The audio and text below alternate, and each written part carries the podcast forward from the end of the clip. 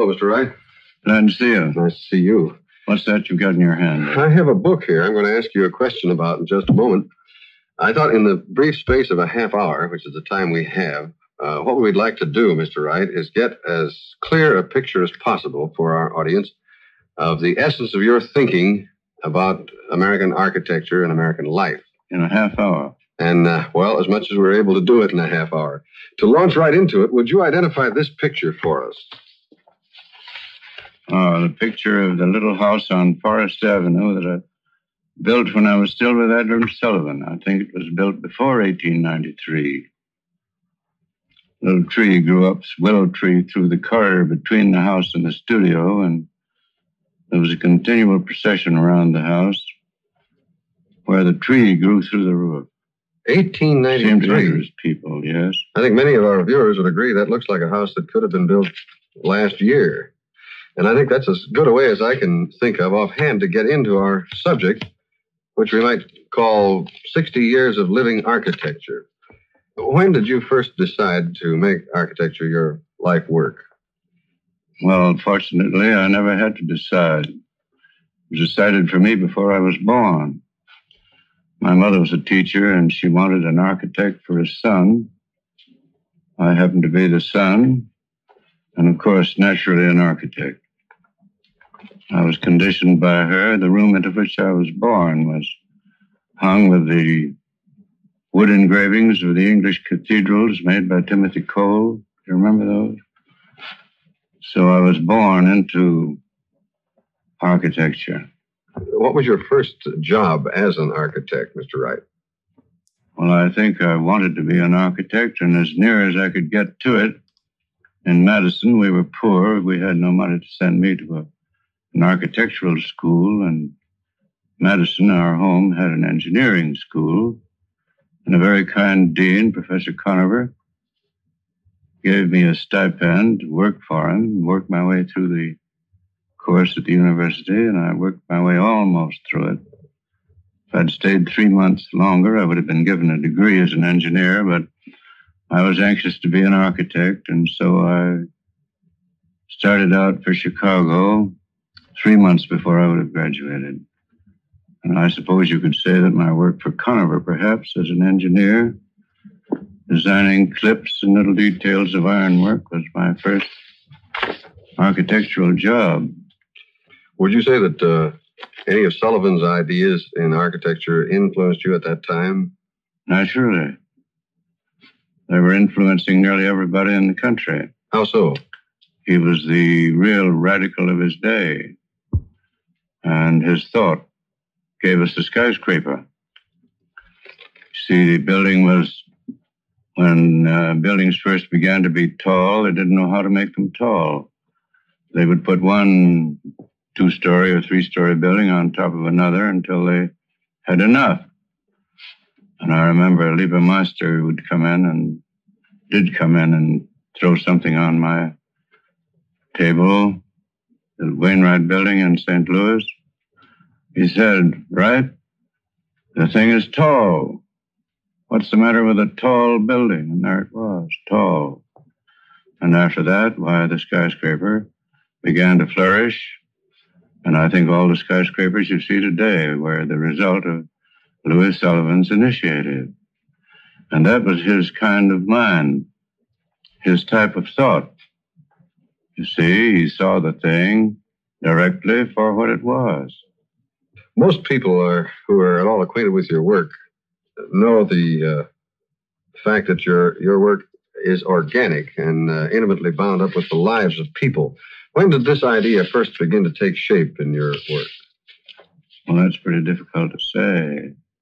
Of course, in my youth, nothing existed of the sort that I wanted to see happen. It didn't exist anywhere. It had to be made. And it happened out here on the western prairies of Chicago. The first expression in humane terms of what we call now organic architecture. When you use the word organic, uh, is that any different from uh, my use of the word modern architecture, in your opinion? Very different because modern architecture is merely something maybe built today, but organic architecture is an architecture from within outward, in which entity is the ideal. We don't use the word organic as referring to something hanging in a butcher shop, you know. organic means, in philosophic sense, entity, where the whole is to the part as the part is to the whole, and where the nature of the material is the nature of the purpose. The nature of the entire performance becomes uh, a necessity, and out of that comes what significance you can give the building as a creative artist. Well, now then, with that in mind, what do you try to put into a house when you design one? First of all, the family it's designed for, as a rule. Not always easy and not always successful, but usually so. And we try to put into that house a sense of unity of the altogether that makes it part of its site. If the uh, thing is successful, the architect's effort, you can't imagine that house anywhere than right where it is. It's a part of its environment, and it graces its environment rather than disgraces it. A striking example of a site and house going together is, uh, of course, Bear Run House. How did you relate the site to the house? Well, there was a rock ledge bank beside the waterfall, and the natural thing seemed to be to cantilever the house from the rock bank over the fall. And the Bear Run house came into possession of, of concrete and steel with which to build a house, and of course, the grammar of that house cleared up on that basis, and then, of course, Mr. Kaufmann's love for a beautiful site. He loved the site where the house was built, and he liked to listen to the waterfall. So that was a prime motive in, in the design. I think you can hear the waterfall when you look at the design. At least it's there. And he lives intimately with the thing he loved. Tell us about your own home, Mr. Wright, Taliesin. Well, Taliesin, of course, was built in 1911 and uh, was a kind of refuge at the time. I was getting a worm's eye view of society and needed to get into the country, and my mother had prepared this site for me and asked me to come and take it, and I did. And of course, the countryside is southern Wisconsin, low hills, protruding rock ledges, wooded site. And the same thing applied to Taliesin. It applied to later on to Bear Run. The site determined the features and character of the house. Taliesin really is a stone house. And it is a house of the north, and it was built for the north. I loved the icicles that came on the eaves, and in winter the snow would sweep up over it, and it looked like a hill itself, or one of the hills and it was built to belong to the region my grandfather came to when the Indians were still there about 125 years ago. And the valley was called the Valley lovingly, and it was a lovable place. And the valley was cleared by my grandfather and his sons, and Taliesin is an instance of the third generation going back to the soil and really developing it and trying to make something beautiful of it. Where did the name Taliesin come from, Mr. Wright? My people were Welsh. My mother's people were Welsh immigrants. My old grandfather was a hatter and a preacher. And they were the cultivated element in the county. And Taliesin, they all had Welsh names for their places.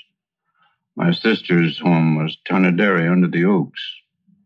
So I chose the Welsh name from mine, and it was Taliesin, a druid, a member of King Arthur's Round Table who sang the glories of fine art. I guess about the only Britisher who ever did.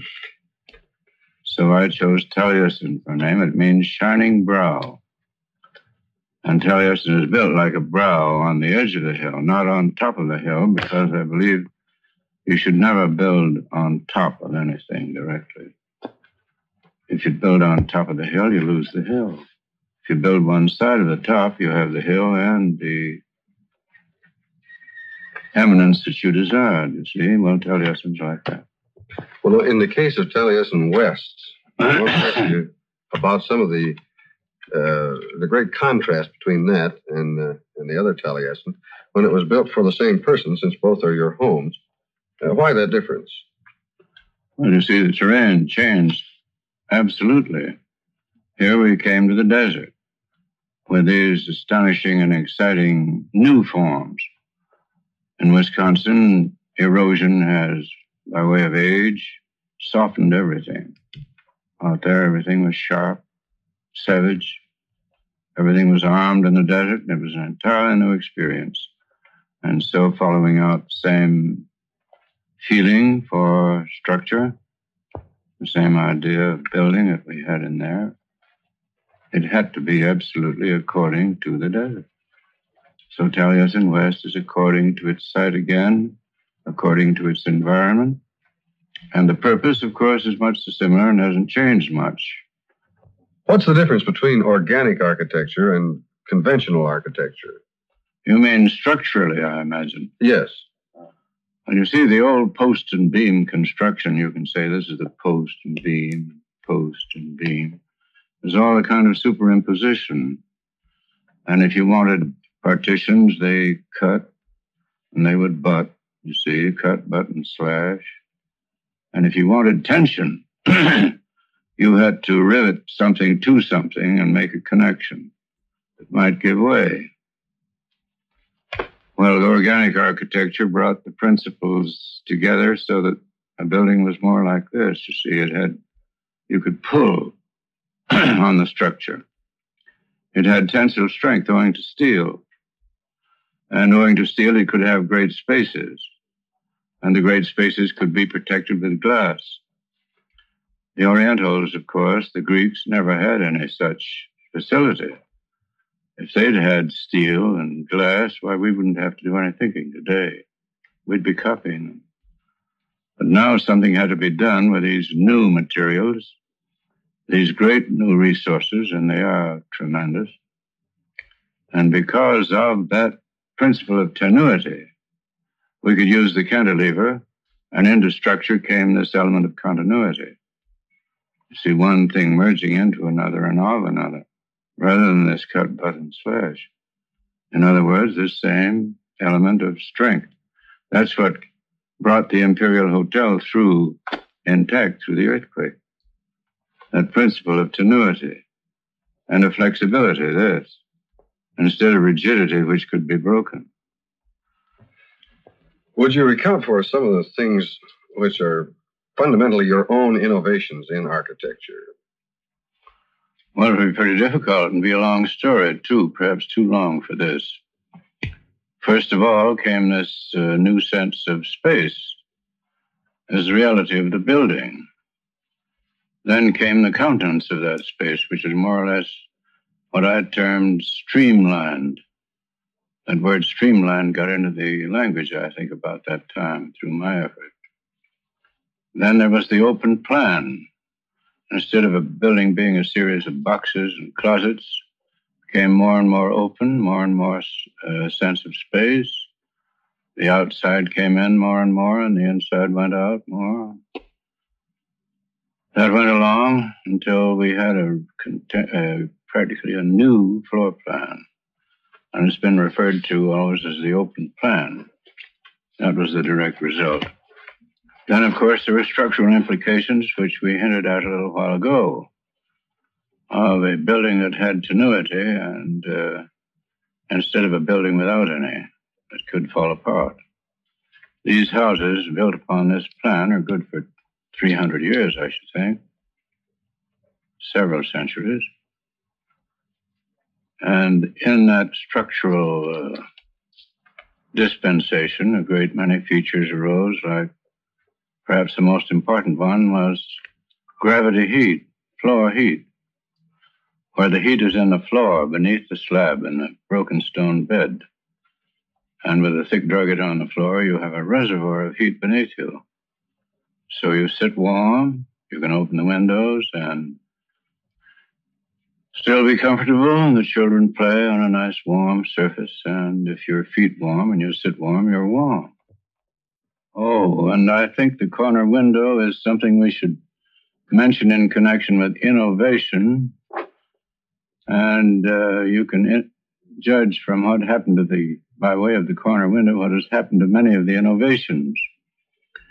The corner window was indicative of an idea conceived early in my work that the box was a fascist symbol and the architecture of freedom and democracy needed something beside the box. So I started out to destroy the box as a building. Well, uh, the corner window came in as the uh, comp- all the comprehension that ever was given to that act of the destruction of the box. The light came in where it had never come before. Vision went out, and you had screens instead of walls. Here the walls vanished as walls, and the box vanished as a box. And the corner window went around the world, but the idea of the thing never followed it. And it became merely a window instead of the release of an entire uh, sense of structure. I've heard indirect lighting uh, attributed to you. Is that? I did the first so called indirect lighting very early, I guess it was about 50 years ago. Incorporated it behind uh, shelves, cast it on the ceiling, then burying it in the ceiling and in various ways, doing, I suppose, nearly everything is being done today. I don't know of anything new. You've recently built a new church, and uh, uh, it's not typical of most churches in our experience. Could you tell us why? Well, there you see, the Unitarianism of my forefathers found expression in a building by one of the uh, offspring. The idea of unity. Unitarian. The Unitarians believed in the unity of all things. Well, I tried to build a building here that expressed that sense of unity. The plan you see is triangle.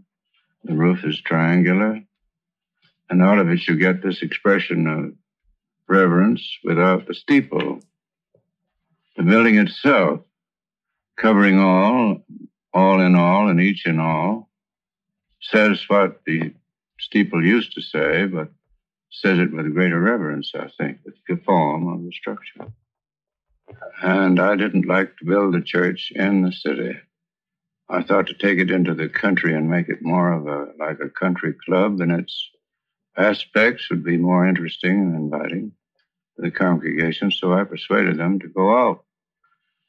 And I went out, but we didn't go far enough, I guess, because when before we got the church built, the town came out, and we found ourselves suburban instead of in the country. But if you're going to decentralize now, you've got to go far and go fast because everything is coming along. You can see decentralization everywhere now. You can see the factory going to the country. You can see the uh, merchandiser impatient with the traffic problem moving out to the country. I think the gas station was a, an agent of decentralization. All these things are going on around you, whether you want to acknowledge them or not. Now, it has to be planned for. It's better to plan for it than it is to let it take place as the cities themselves grew. New York, for instance, is just a, an overgrown, crazed village in plan. And so it is with all our great cities. And what is supposed to be the growth of the city is really going to be uh, finally the death of the city. If you were to plan and build an entire city, uh, including the elements of shelter and work, recreation, and worship, as we were just talking about, what would you intend to accomplish in doing this? Well, I think primarily the use of and sympathy with the site, the nature of the ground, and the purpose of the city or town, whatever it might be. And of course, the character of the inhabitants would be no little consideration in that connection. In other words, it would be a, a native, a natural performance. Organic architecture is a natural architecture. A natural architecture. Now, what would a natural architecture be? It wouldn't be some eclecticism, something that you picked up somewhere by way of taste and applied to the thing.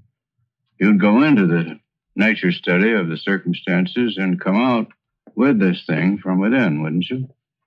Well, it would apply to a town, apply to a city, apply to the planning of anything. Even to a, a factory? I wanted to ask when you build Especially a factory. A factory. What do you consider are the most important factors in, in this case, building of a factory? Well, I think the human values involved. I think the lives of the workers. I don't see why it isn't a more profitable thing to make those lives happy. They'll be more productive. And environment, as we found it to be when we built the Johnson building, results in a greatly increased efficiency on their part. If you make them proud of their environment and happy to be where they are, and give them some dignity and pride in their environment, it all comes out to the good where the product is concerned. The Johnson people have found that out. The Johnson people have a profit sharing system with their employees. And when they got into that building, why, one of the first consequences was tea in the afternoon. And they didn't like to go home. They loved to stay in the building, be there, come early, enjoy it as charming features of a very interesting, exciting environment. And it is profitable, it does. Uh, I think the phrase is payoff, isn't it, in our country? And the payoff, of course, is the criterion by which everything is decided. Well, even deciding it by way of the payoff, a healthful environment in which the workers can take pride pays off. Over the years, Mr. Wright, the American press and sections of your own profession have not always treated you kindly. I just wonder if you have any comment about this. Well, I don't see any reason why they should have treated me kindly. I was entirely contrary to everything they believed in. And if I was right, they were wrong. Why should they treat me kindly? It was a question at one time, I suppose, of their survival or mine. And in those circumstances, you know what happens, don't you? Something Well, must it have you. happened. It's still happening in a way, but not so much now. But it is true that still the greatest appreciation for what we've done comes from European countries and the Orient rather than from our own country. We're very slow to take things on that occurred at home. It's always been the idea of our people that culture came from abroad, and it did. Can't blame them for thinking so. They didn't want to hear of its developing in the tall grass of the western prairies. That was not exciting. In fact, they rather resented hearing about it in that sense. So when it had gone abroad and it had been understood and appreciated abroad, and the uh, Europeans came over here with it, they could sell it to the American people and they would take it from them when they didn't like to take it from me. Through the span of your life, there have been great changes in the world, economically, socially, and ideologically. Through years of war and peace, through years that spelled great hopes and great disasters for mankind. Have any of these changes influenced your work or your thinking? No. And it's a little unfortunate that my work couldn't have influenced those changes. Probably if it had been better understood, I might have had a very beneficial influence on those changes. But I can't say that those changes had any effect on my work.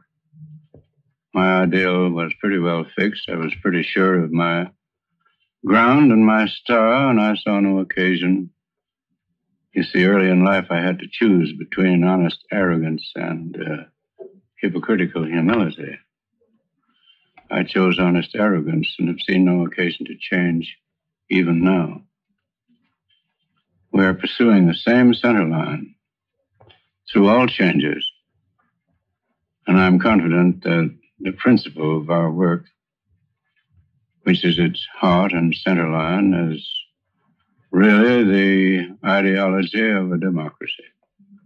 And if democracy is ever to have a free architecture, I mean, if it's ever to have freedom, have a culture of its own, architecture will be its basic effect and condition. And I believe we have the center line of that architecture architecture for freedom and for democracy. Among other things, you're a teacher, Mr. Wright. In your years of experience, what conclusions have you reached as to the roles and duties of the teacher and those of the student? I'm expected to answer that now, am I? I'm no teacher. Never wanted to teach and don't believe in teaching and art. Science, yes, business, of course, but an art cannot be taught.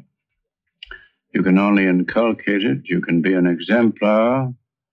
You can create an atmosphere in which it can grow.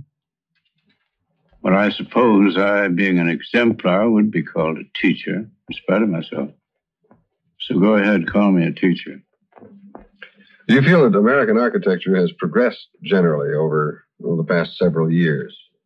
No, I'm afraid it has not. I think that the effects have been sought and multiplied, and the why of the effect, the real cause at the center of the thing, seems to have languished. If they once mastered the inner principle, Infinite variety would be the result. No one would have to copy anybody else. And my great disappointment in it all is that instead of emulation, what I see is a wave of imitation. In your long life of practical and artistic endeavor, what do you consider is your most satisfactory achievement? Oh, my dear boy. The next one, of course, the next building I built. Well, go on from there. What What is that? I don't know. I'm not sure, but whatever it is, that will be it. What would you say is the greatest uh, disappointment in your career? Well, I think I touched on it a moment ago. When I said that instead of emulation, that I had seen chiefly imitation of the imitation by the imitator. Might not, uh, not be the price that you pay for uh, being ahead of your time? Well, I've had to think about it a good deal of recent years. And looking back, I suppose that that's the way the thing always happens. Probably it has always been so.